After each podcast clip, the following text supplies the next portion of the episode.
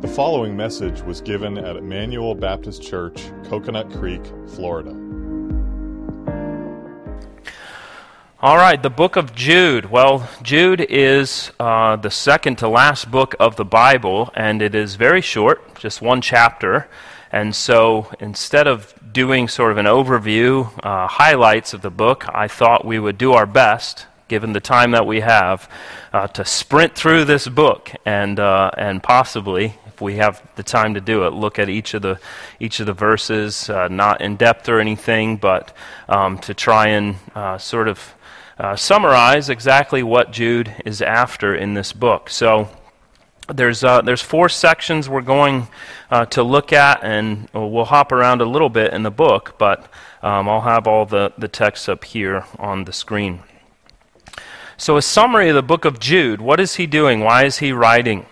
Jude is urging the church to hold fast to sound doctrine, to reclaim those whose faith is wavering, and to oppose false teaching that is threatening the church's life with God as their king. And so uh, this is often turned to as a book to sort of uh, look at in, uh, for apologetics and the, the ideas that we need to defend the faith, and he certainly talks about that, and it's a very important part of this book. Uh, but there are other elements as well uh, that we are going to discuss. So the first thing that Jude does is he offers an encouragement to the church. And we see that in verses one through two, and he reminds us that Christians are called, beloved, and kept. The text says, Jude, a servant of Jesus Christ and brother of James. What's interesting about that? Who else was his brother? Jesus, right? But as Jude introduces himself, he doesn't say, I'm a brother of Jesus. He says, I'm a brother of James. Why? Because he's recognizing that Jesus is, I am not him, and he is not me. We are not alike. And so he identifies with his brother James, uh, but he's a half-brother of Jesus as well. To those who are called, beloved in God the Father, and kept for Jesus Christ, may mercy, peace, and love be multiplied to you. And so the first thing he identifies here is that we are called. And linguistically, there's really no difference between saying that we're called or saying that we are chosen. This is a doctrine, this is a reference to the doctrine of election. And so what Jude is saying is that we are those who are called, and by this we have been uh, what we we call theologically efficaciously called. So the call was effective. It was settled. And so God called us. And the reason he brings this up is because in this letter, he's going to be dealing with uh, primarily the issue of apostasy. And he wants to remind us that if you are in Christ, you are called. You're one of his children. Uh, because he's going to bring up a lot of warnings and a lot of danger. Uh, and he wants to remind us that we are in Christ. We are his chosen people, and he's not going to get rid of us. Second, he says we are beloved.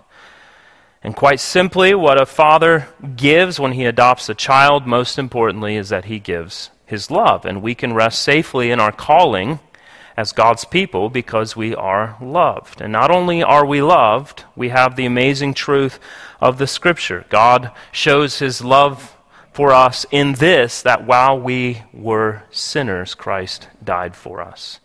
And so if you are in Christ, there's no greater thing to look to to know that you are loved than the fact that Jesus Christ lived for you and died for you, taking upon himself the penalty that was for your sin. And thirdly, he shows us that we are kept. In other words, if you are a child of God, you are forever a child of God because you have been called and you are loved, and by virtue of Christ's life and death and resurrection, you are kept, and you will never fall away. And so he's highlighting the doctrine here of the perseverance or preservation of the saints. This is very much along the lines of what Jesus said in John six thirty-seven, all that the Father gives me will come to me, and whoever comes to me I will never cast out. And so Jesus is affirming and Jude is affirming what Jesus has said, that once you're in the Father's hand, once you're in the Son's hands, nobody can take you out, and you are kept. And so he starts this letter with some great encouragement for believers, because uh, a major portion of this letter is not so encouraging. Um, so he wants to remind us who we are in Christ. The first category from there that we're going to look at is uh, what Jude lays out in terms of what Christians do. Several verses here. I'll just uh, run through these very quickly. Verse three, he shows us that Christians contend for the faith. Beloved, although I was very eager to write to you about our common salvation, I found it necessary to write appealing to you to contend for the faith that was once for all delivered to the saints. And so when Jude sits down to write about our common salvation, he finds it necessary that one of the main focuses in doing so is because of the circumstances before them, and to exhort them to contend for the faith. And so we can summarize this a bit differently and get a sense of what he's saying. Brothers and sisters, we have a common salvation, which is from our faith in Christ, that we must contend for. And here's the point. Jude is saying that salvation, the message of the gospel, is at stake. If we get the truth wrong, and we've seen this as we've looked at Galatians, if we get the truth wrong, we get the gospel wrong. And if we get the gospel wrong, we're preaching another Christ, and no other Christ will save. There is only one faith, and he calls that the faith that was once for all delivered to the saints. It's worth contending for, it's worth fighting for, it's worth dying for. He goes on to say that Christians are watchful and aware in verse four, for certain people have crept in unnoticed, who long ago were designated for this condemnation. Ungodly people who pervert the grace of our God into sensuality and deny our only Master and Lord, Jesus Christ. You remember where the Apostle Paul writes, I know that after my departure, fierce wolves will come in among you, not sparing the flock. And among your own selves will rise men speaking twisted things to draw away the disciples after them. And we see it over and over and over again all throughout the New Testament, these warnings about false teachers coming within the church. And the plain New Testament teaching is that the faith will be repeatedly threatened from within. The faith, once for all, delivered to the saints, is repeatedly threatened from within the church. And so, Christians must be watchful and aware. In order to do that, what do we need to know? We must know what the truth is. We have to know the Scriptures. We can never rest in knowing more of God's Word and how it works in relationships to other parts of the Bible and how to apply it to our lives. This is one of the most serious things that we undertake as Christians, is understanding the Word of God. We can never hear the gospel enough. We can never remind ourselves of the truth of the Bible enough.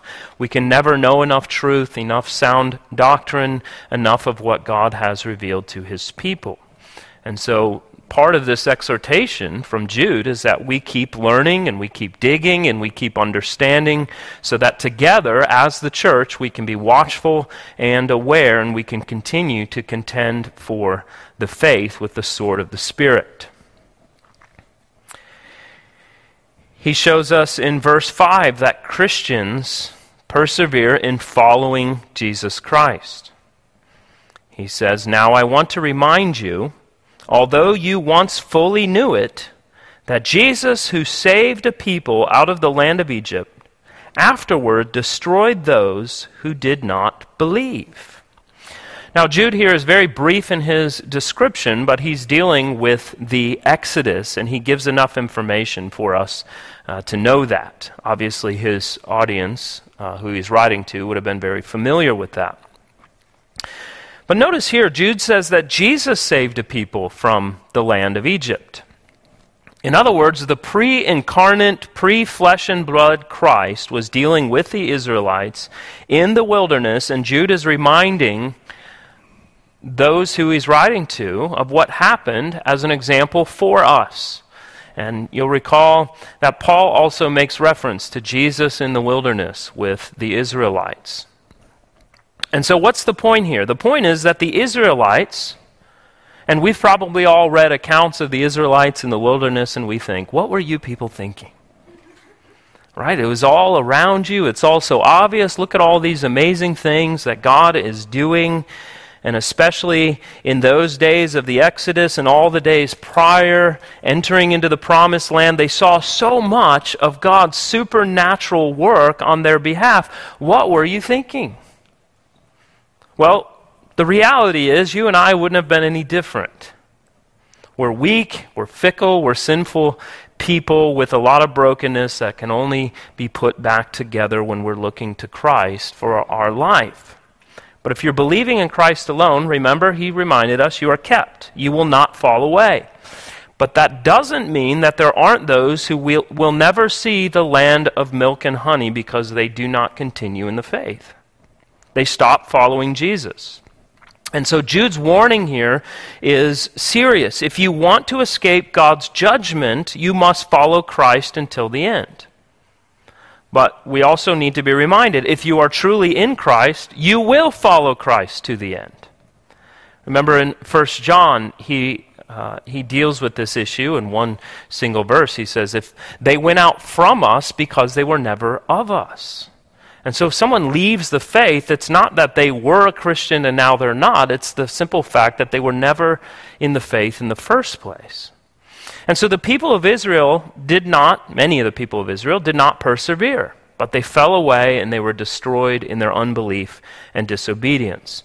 But Christians who have been saved from their former slavery to sin need to persevere in the faith, to persevere in obedience to the end, if we are to enter into the kingdom of God, the true promised land that has been secured for us by Christ. He shows us in verse six that Christians submit to the lordship of Christ. It says, and the angels who did not stay within their own position of authority, but left their proper dwelling, he has kept in eternal chains under gloomy darkness until the judgment of the great day. Well, that's just really plain, isn't it?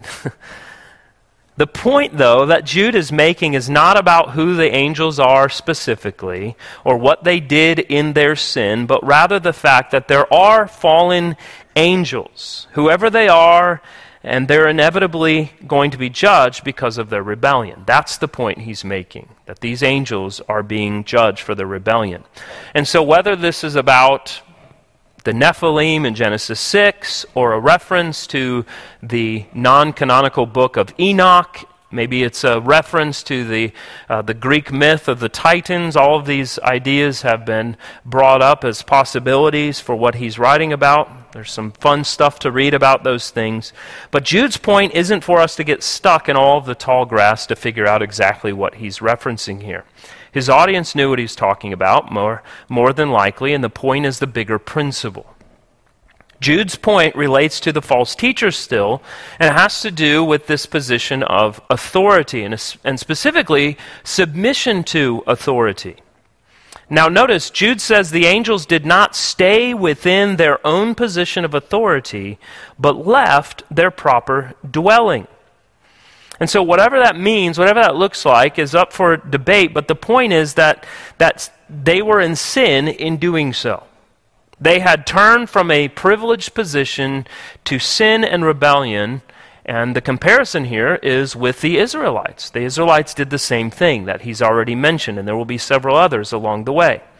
But notice how God punishes them. He says, he has kept them in eternal chains under gloomy darkness until the judgment of the great day. And so not even the angels are beyond the scrutiny and judgment of God. And in fact, here Jude says that they're kept for it. Here's the lesson. We must be aware of this reality. And we must have in mind the obligations that God has given to us, submitting ourselves to the lordship of Christ and walking in obedience to his word. The angels did not do this. And by extension, he's showing us that obviously uh, false teachers are not doing this. This is what he's getting to. He's talking about these wolves that have come into the church. And so when any person lives by their own rule of life for their own purposes, they oppose the authority of the one who has created them and who sustains them. And it's particularly heinous when it's a person who's supposed to be, these false teachers, supposed to be preaching the Word of God. And they're leading others astray through a false gospel. He goes on in verse seven to show us that Christians deny the world, the flesh, and the devil. He writes, just as Sodom and Gomorrah and the surrounding cities, which likewise indulged in sexual immorality and pursued unnatural desire, serve as an example by undergoing a punishment of eternal fire. Now I assume uh, everyone is familiar with the story of Sodom and Gomorrah, and notice here, though, that Jude also includes the surrounding cities. It wasn't just Sodom and Gomorrah. Those are highlighted, but the surrounding cities as well. But the main issue here, again, is not necessarily the sin itself. That's just used to illustrate the larger point of God's judgment. And, and particularly, Jude is dealing with sexual immorality, and specifically in Sodom and Gomorrah, the sexual sin of homosexuality. Now, I will tell you, Genesis eighteen and nineteen get into some of the most perverse, disturbing things you can read in all the Bible or anywhere else for that matter. And remember, God destroyed these cities. He completely wiped them out because of their pursuit of what Jude here calls unnatural desires. And he writes that all of this serves as an example for us. The broader issue that Jude is addressing is a warning in the importance of denying ourselves of the temptations that arise in the world, that arise in the desires of the flesh, and the allurements that are put before us as the devil. That's what these are: sensual, sexual, sin, and perversion, and unnatural desires. They come from the world around us, from our own fleshly desires, and from the devil and his temptations. And so for, for many of us, these things are tied to sensual, sexual sin. And no doubt that was very prominent in Jude's day as it is in ours. We'll skip down verses seventeen through nineteen. He shows us that Christians avoid worldliness. He says, "But you must remember, beloved, the predictions of the apostles of our Lord Jesus Christ. They said to you, 'In the last time there will be scoffers, following their own ungodly passions.' It is these who cause divisions, worldly people, devoid of the Spirit." So Jude is directly addressing these false teachers here. He reminds his readers, this is what the apostles told us would happen. They're going to be false teachers. They're going to scoff. They're going to mock the faith. They, they are uh, going to follow after their own ungodly passions. They're going to say that what God has said is too harsh, it's too restrictive, or they'll tell you he didn't really mean it in the way that you're reading it. It means something else. And so you can engage in sinful sexual immorality and all kinds of other things because in the end, what are they? They're a law unto themselves. They get to determine the meaning of what is being presented. And so you can see very easily how verse nineteen simply follows. It is these who cause divisions, worldly people devoid of the Spirit. And it doesn't take a world-class scholar to see what Jude is saying here. A rejection of God and a rejection of God's authority and a full immersion of oneself into the ungodly, uh, sensual desires of the flesh will end up dividing the church because it is nothing short of complete worldliness. That is what these false teachers are doing, and by implication, we can understand that Jude is telling us to avoid these teachers, to avoid their actions. Don't do what they do. Don't do what they encourage you to do. And he alludes here to their spiritual condition, namely that while they may say they're Christians, and while they want to claim to be walking with Christ, what is obvious about them is that they are devoid of the Spirit. And we know from the Scriptures that if someone is devoid of the Spirit, it means they are not justified. They are not Christians. They are false teachers. He shows us in verses twenty and twenty-one that Christians stay in the love of God. But you, beloved, building yourselves up in your most holy faith and praying in the Holy Spirit, keep yourselves in the love of God, waiting for the mercy of our Lord Jesus Christ that leads to eternal life. And so in the context here, if we are to continue walking faithfully, if we are not following after the apostate teachers, we must value our communion with God to such an extent that we are willing to give everything else up in order that we might have it. We will not let it go. That's the, that's the attitude that he's calling us to here. If we're to be protected from being led astray by false teachers, we must sustain ourselves in the process of sanctification, and to do that, we must be pursuing communion with God mainly through the means of grace. Being in the Scriptures, being in prayer, gathering with the church, worshiping God corporately, uh, utilizing uh, the ordinances of the church, uh, baptism and the Lord's Supper. These means that God has provided that we might commune with Him. This is how we stay in the love of God. He shows us in verses twenty-two and twenty-three that Christians are merciful and have mercy on those who doubt, save others by snatching them out of the fire. To others show mercy with fear, hating even the garment stained by the flesh. And so there's three groups of people that Jude is mentioning here. As the church, we're called to have different responses to people depending where they are in light of false teaching. Now, in our uh, our day of rampant talk of uh, of tolerance for everything um, other than being a Christian, I suppose, um, it, it's often believed, and a lot of Christians have sort of imbibed this idea uh, that loving everybody just looks the same, right? That we just, uh, we address every kind of issue in the same way, and we just, uh, we just love them, whatever that means. It really means nothing at that point. That we address everyone in the same way, and this this false notion that Christians are called to be nice. We're not called to be nice. We're called to be kind, kind-hearted, loving, merciful, but not everything that we say in the way that we ought to say it, or not everything we do in the way that we ought to do it, is not going to be perceived as nice. Remember, we have a Lord who, who called a people a whitewashed tombs or a brood of vipers. We have Paul, we saw in Galatians, who said these false teachers should just go emasculate themselves because of what they're teaching. Right? So this is, this is not niceness in the way of the world. And so while we are to be merciful, that's going to look different depending on the situation that we are addressing. And so sometimes you might make statements, and the uh, the t- the uh, tone police will show up and tell you that you're using the wrong tone as a Christian or whatever. Now, sometimes it may be the case. We're not called to be jerks. We shouldn't be jerks, but sometimes things need a very straightforward uh, approach, and sometimes that even looks like the way that the prophets approach certain things. There are certain things that the only right response is to mock and ridicule them in the way of prophets like uh, Elijah when he was with the prophets of Baal. And so there are three groups of people here that he mentions.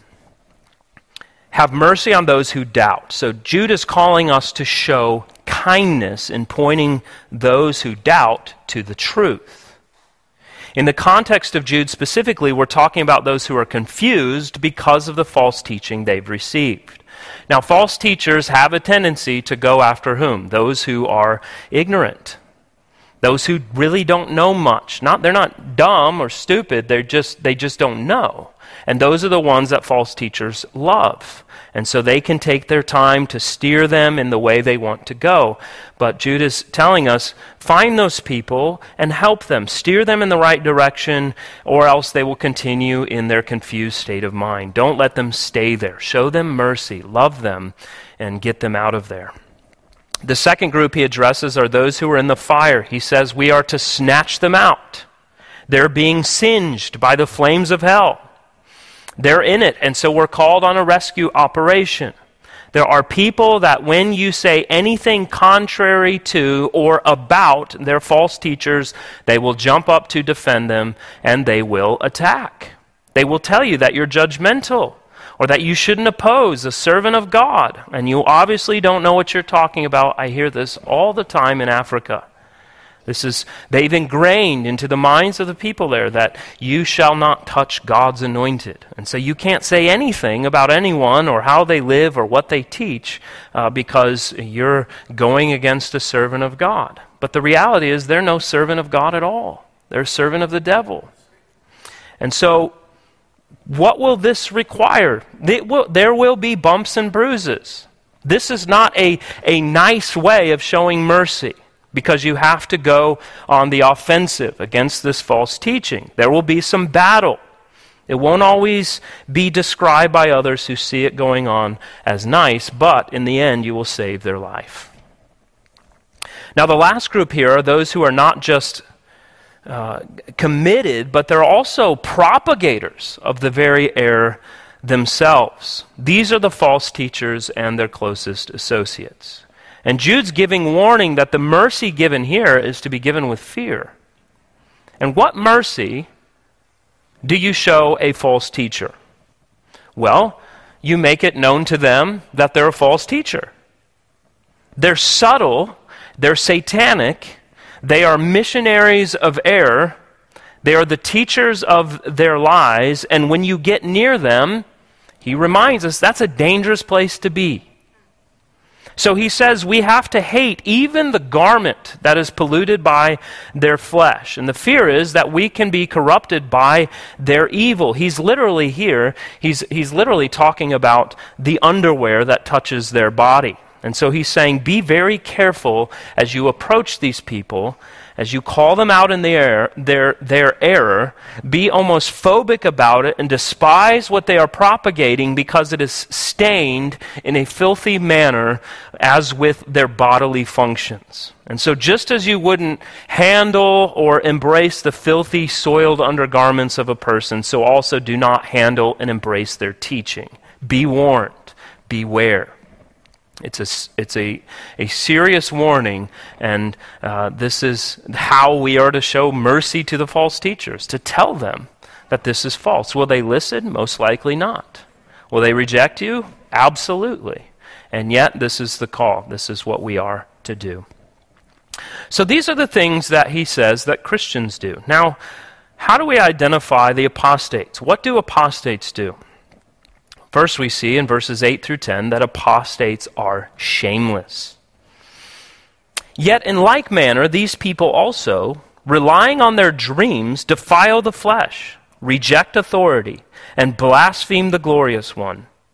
But when the archangel Michael, contending with the devil, was disputing about the body of Moses, he did not presume to pronounce a blasphemous judgment, but said, "The Lord rebuke you." But these people blaspheme all that they do not understand, and they are destroyed by all that they, like unreasoning animals, understand instinctively. Now, notice there are three distinct things that Jude says apostates do that prove their shamelessness. There in verse eight, he says they defile the flesh, reject authority, and blaspheme the glorious ones. He says that they rely on their dreams, which is not to say that they have a dream and are making decisions based on that dream, but rather that they are dreamers. In other words, they have their heads in the clouds and they do whatever they want, however they want, based upon their own whims and desires. And so in that sense, they are asleep to the reality and the condition of their own hearts. They're like every other worldly person, that is, like Isaiah said, that they are in a deep sleep, snoring on their beds of ease without any sense of danger of what is to come in the judgment. And so while the judgment of God hangs over their heads, they continue on in a complete denial of the fact that they will face destruction. And in the meantime, they continue to shamelessly live, they continue to shamelessly fulfill their own desires, relying on their false delights and a vain hope that their dreams provide. Now remember, Jude is dealing here specifically with religious leaders, those who put themselves in positions of leadership over the people of God in churches. And what's clear from verse eight is that they are outrightly rejecting God. Now, it's not by their words. You wouldn't be a very effective uh, false teacher in the church if you rejected God with your words, but rather with their lives. Their rejection is the shamelessness with which they defile the flesh, they oppose the authority of God, and they blaspheme the angels. And so Jude is pointing out that these false teachers who have sought to infiltrate the church, they've been taken over by sensuality. They are sexually immoral. They are, they are not only doing so themselves, but they're encouraging others and approving of sexual immorality within the church.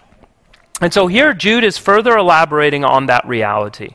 They defile the flesh. They use and abuse the flesh in ways that were never intended by God. Spiritual perversion is nearly always accompanied by some degree of physical perversion. And when we are not abiding in communion with God, our hearts are so prone to wander toward the immediate desires that we want to experience in the flesh. Now, Jude also says that they reject authority, which is to say they reject the lordship of Christ. He's opposing here now with what we saw that Christians do. And then he explains that the apostate teachers blaspheme the glorious ones. What does that mean? Very simply, the angels were understood by some to be the messengers of the law. And the idea was that the, the law was given to the people of God by angelic messengers, and so they were blaspheming the angels because they were the messengers of the law as they understood it. In other words, uh, they were the ones who told people what God requires them to do. Well, of course they're going to blaspheme them because they don't want to hear what God tells them to do. And so you see the relationship here between all three. They reject the lordship of Christ, they blaspheme the messengers of the law, and they live according to the desires of their own flesh. And so what's the overall issue? Really, the issue here is holiness, isn't it? Apostate teachers want nothing to do with holiness. They reject it, they scoff at it, they convince others that you're a legalist for insisting on it. Now, before we get off of this, just very quickly, what's going on here in verses nine and ten? Well, Jude is giving us another example. And you've seen several times, as we've looked by now, he likes to make reference to angels and, and is really describing things that are not in the biblical text, but they're derived from other literature that would have been known or would have been familiar to the original recipients of his letter. The story that Jude is referring to here is that Michael the archangel confronted the devil about the body of Moses after Moses had died. Now, Michael did not dare to issue a rebuke in his own power, but instead he says, "The Lord rebuke you."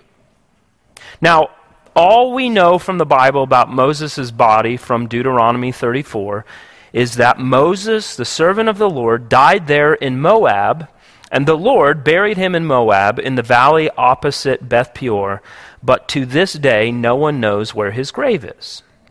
So, there are numerous stories about what happened. Uh, conservative biblical historians believe that the most reliable records recount the historical understanding of what happened, and that is to say that Joshua accompanied Moses up Mount Nebo, where God showed Moses the land of promise. Moses then sent Joshua back to the people to inform them of his death, and then Moses died. Then God sent the archangel Michael to remove the body of Moses to another place and bury it there. And this is where the, the story uh, is outside the scriptures. But the devil opposed him, disputing Moses' right to an honorable burial. Some even argue that the devil wished to take the body to the people for them to make it an object of worship. And so Michael and the devil argue over the body. The devil brought against Moses a charge of murder because he killed the Egyptian and he hid the body in the sand. But this accusation was no better than slander against Moses. And Michael, not tolerating this slander, said to the devil, "The Lord rebuke you." And then the devil takes flight, and Michael removes the body to the place commanded by God where he buried him, and nobody knew where that was. And so that's how the story goes. It's interesting, but the point that Jude is making is more important here than the details of the story. In the dispute over the, bo- uh, over the body of Moses, Michael's response is significant. First, he recognizes the limits of his power. He does not dare himself to rebuke the devil. It is not in his power to exercise judgment in this argument, nor does he ascribe too much power to the devil. While he recognizes that it is not his place to judge the devil, he does not think that the devil is above rebuke. Michael also recognizes where the power truly resides. It is in the strength of the Lord, and he relies on that. He calls on God and says, "The Lord rebuke you." He's aware of the appropri- appropriate boundaries between himself and the devil and the Lord, and he leaves it with the Lord, who is the one who will rightfully judge. But what's the point? Well, here's an archangel who's not willing to make use of his own power and his own judgment to win the dispute. Rather, he calls upon God to rebuke Satan. In contrast, the apostate false teachers blaspheme things which they do not understand. You hear it all the time. False teachers will say, "I rebuke you, devil, I rebuke you, this or that," or, you know, whatever. "I rebuke you, clouds, I rebuke you, ground," whatever. But you see, even Michael, the archangel, was very serious about this and understood where the judgment came from. Now, here he's saying of these people that they act like animals who are driven by irrational instincts, and in so doing they're destroyed. They aren't wise enough to know the limits of their own authority. They take actions based on instinct rather than knowledge or wisdom, because their actions, um, and because of their actions, they come from this position. They are more likely to be destroyed by their own actions than they are to be helped. All right, he goes on, verses eleven through thirteen, to show us that apostates will be known by their rebellion. He writes, "Woe to them, for they have walked in the way of Cain, and abandoned themselves for the sake of gain to Balaam's error, and perished in Korah's rebellion. These are hidden reefs at your love feasts, as they feast with you without fear, shepherds feeding themselves, waterless clouds swept along by winds, fruitless trees in late autumn, twice dead, uprooted, wild waves of the sea, casting up the foam of their own shame, wandering stars, for whom the gloom of utter darkness has been reserved forever." Now, there is a ton that could be said about these verses here, but Jude is shifting. He's giving us three examples from the Old Testament to highlight the hypocrisy of these apostate teachers. He begins with Cain, of course, the first son of Adam and Eve, who killed his brother Abel because of a jealous disagreement over a sacrifice. Now, surely you remember when Abel, uh, when, when Abel sacrificed some of his flock of sheep to God, Cain offered God some vegetables from his farm. God accepts Abel's sacrifice, he rejects Cain's, and what becomes clear from the story is that Cain knew that he was not acting in line with God's law. And after Cain becomes angry, before he murders Abel, God asks him, "Why are you angry? Why is your face downcast? If you do what is right, you will, will you not be accepted? But if you do not do what is right, sin is crouching at your door. It desires to have you, but you must master it." But even after such a clear warning from God, Cain provides his unwilling, he proves his unwillingness to submit to God. So what we have with Cain is a man who was warned of the consequences of his actions by God himself, but he decided to go his own way regardless. So that's number one. And what's the comparison with the apostates? Well, Jude's looking at this situation with these false teachers, and he's saying they're taking the way of Cain. They understand very clearly, here's what God expects. They'll even give lip service to it by doing something like making an offering that they know is not acceptable, but at least on the outside, it looks genuine. This is the way of these apostates. Jude then brings up Balaam, who takes Cain's sin a step further.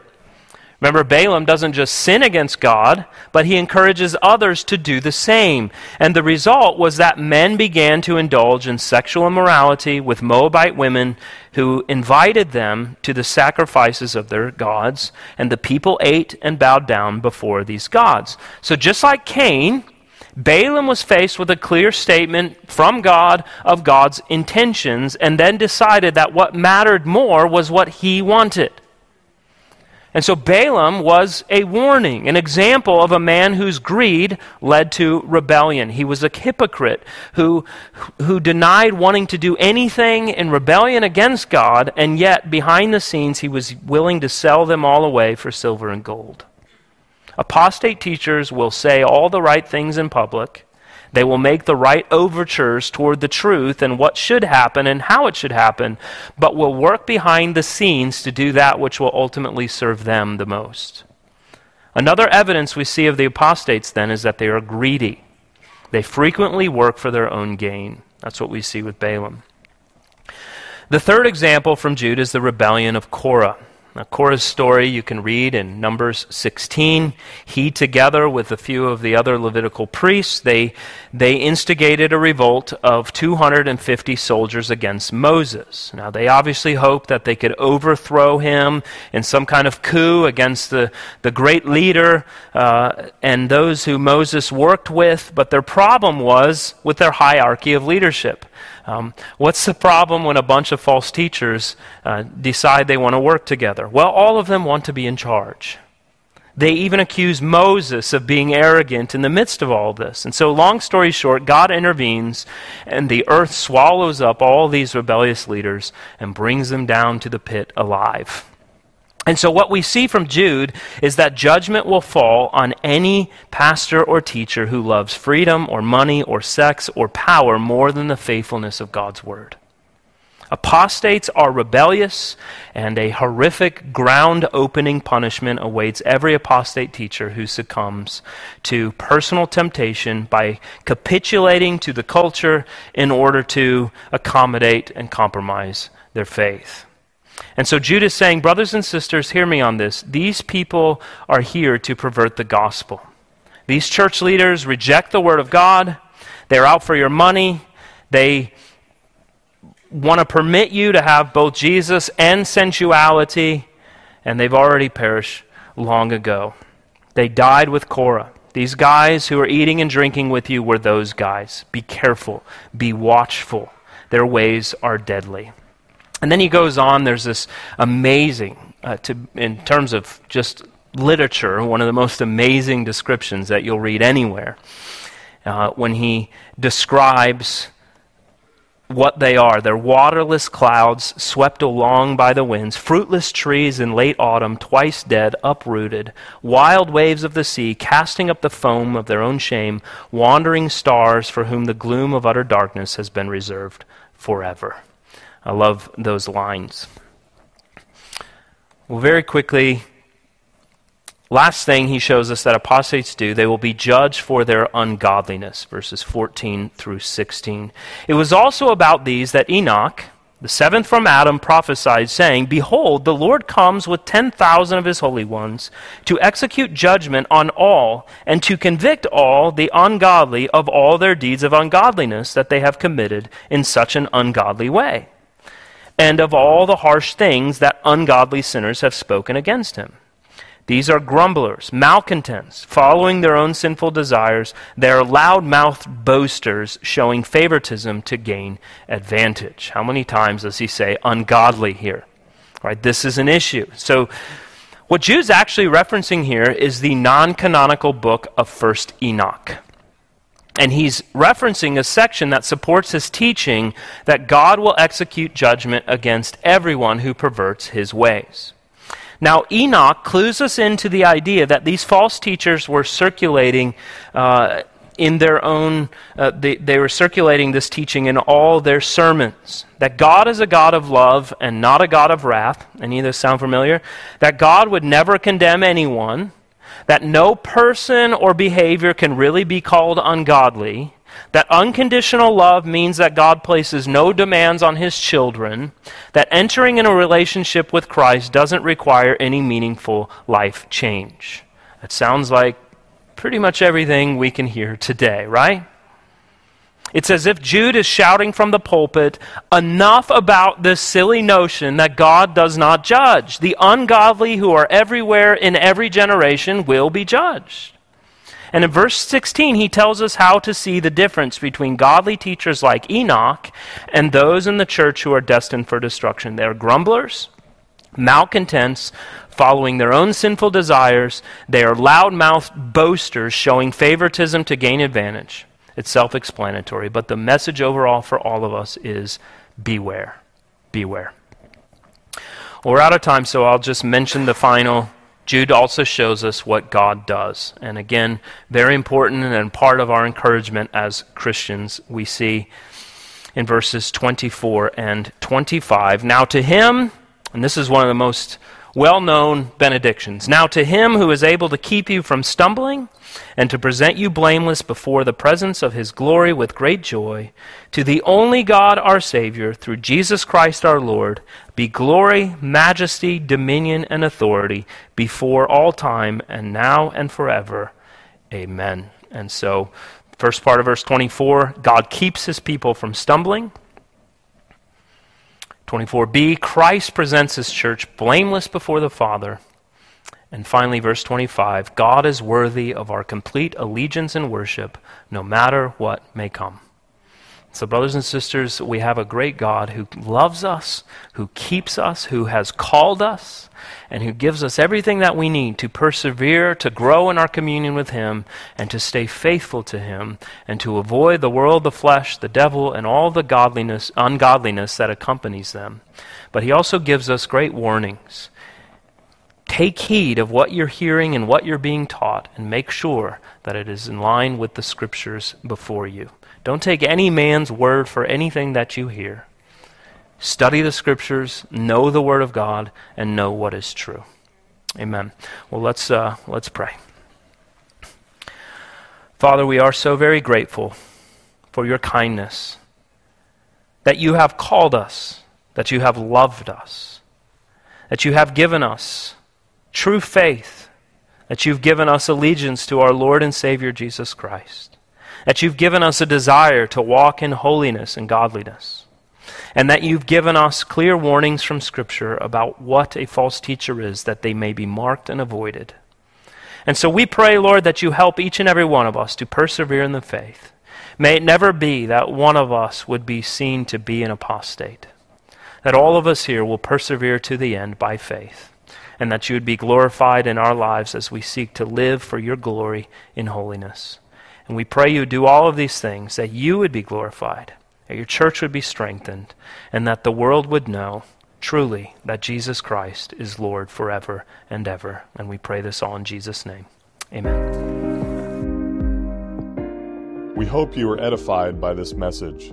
For additional sermons, as well as information on giving to the ministry of Emmanuel Baptist Church, and on our current building project, you can visit us online at e b c f l dot org.